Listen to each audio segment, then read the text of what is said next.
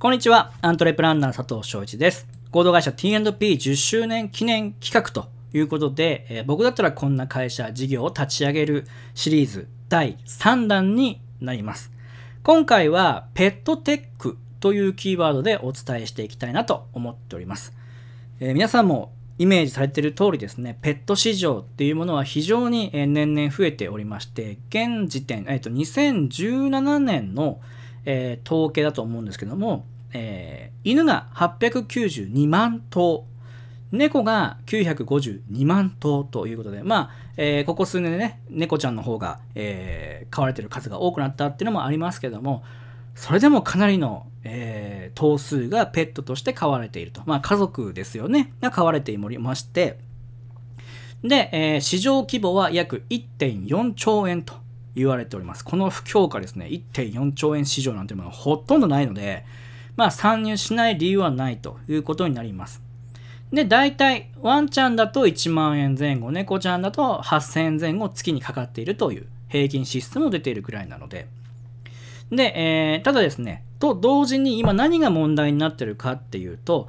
ペットを飼う数だけではなくて、飼う側ですね、の、高齢化というのも問題になっています。飼ったのが若かったんだけども、ペットの寿命、平均寿命伸びてる中で、自分の、年齢も重ねてしまって、なかなか散歩に出れないとか、旅行中外出ができないとか、病院に行けないとか、いろんな理由が、あってですね、問題が起こってるんですね。で、そういう中でペットテックっていうその、技術を使っていろんなものを解決していこうという産業が、研究が進んでるんですけども、その、先進国はもちろんアメリカになるわけですが、アメリカの場合はもう約6兆円の市場規模があると言われております。で、健康とか安全っていうものをキーワードに進んでるんですが、その中の一つ、事業モデルとして日本でもこれ流行るんじゃないかなっていうのがあります。日本ではですね、今、いろんな、健康テレビとかでもやられてるんですけども、その DNA 検査っていうのがありますよね。DNA を送ることによって、研究所に送ることによって、例えば、炭水化物を食べ過ぎると太りますよとか、いうタイプですよとか、果物のある一定のものを食べると、アレルギーが起こる可能性があるので気をつけてくださいねとか、寿命どんくらいですよとか、いうのがわかる、こういう病気になりやすいですよっていうのがわかるような DNA 分析サービスっていうのが流行ってるんですけども、アメリカはペットの DNA 分析サービスっていうのが流行っています。当然、品種、血統からですね、遺伝子の疾患、発症リスクっていうのが分かったりとか、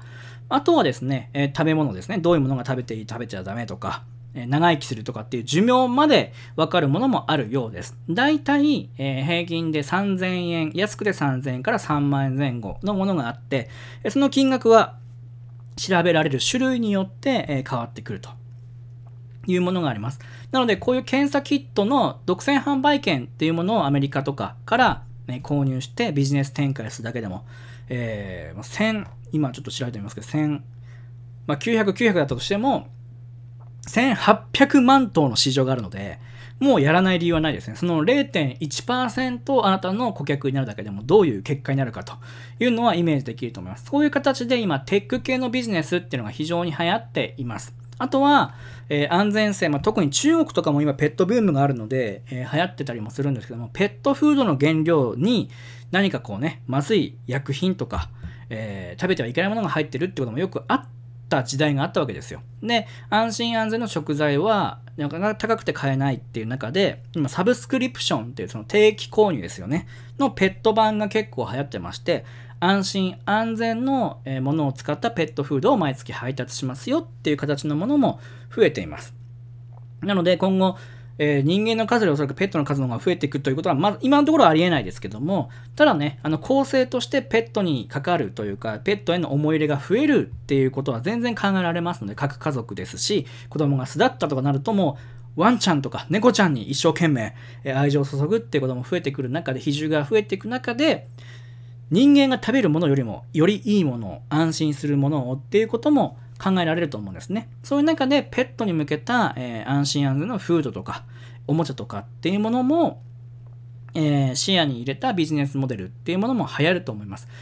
なので、僕の、得意というか、うちのアントレプランナー通信がメインとしているその英語圏のビジネスモデルを日本に持ってくるっていう中のペットテックっていう分野はほとんどまだ参入してる人が少ないです、見てても。で、いろんな会社があるので、英語を少しね、読めるようになっていただいて、リサーチして、ね、ペットテック関係の企業をチェックして、で、実際にね、自分がペットを飼ってる方であれば、購入してみて、良ければそれをビジネスに展開していくっていうのは非常に面白いと思いますし、ペットの役に立てるっていうのが自分のね、社会貢献欲求というか、本当にやりたいことであり、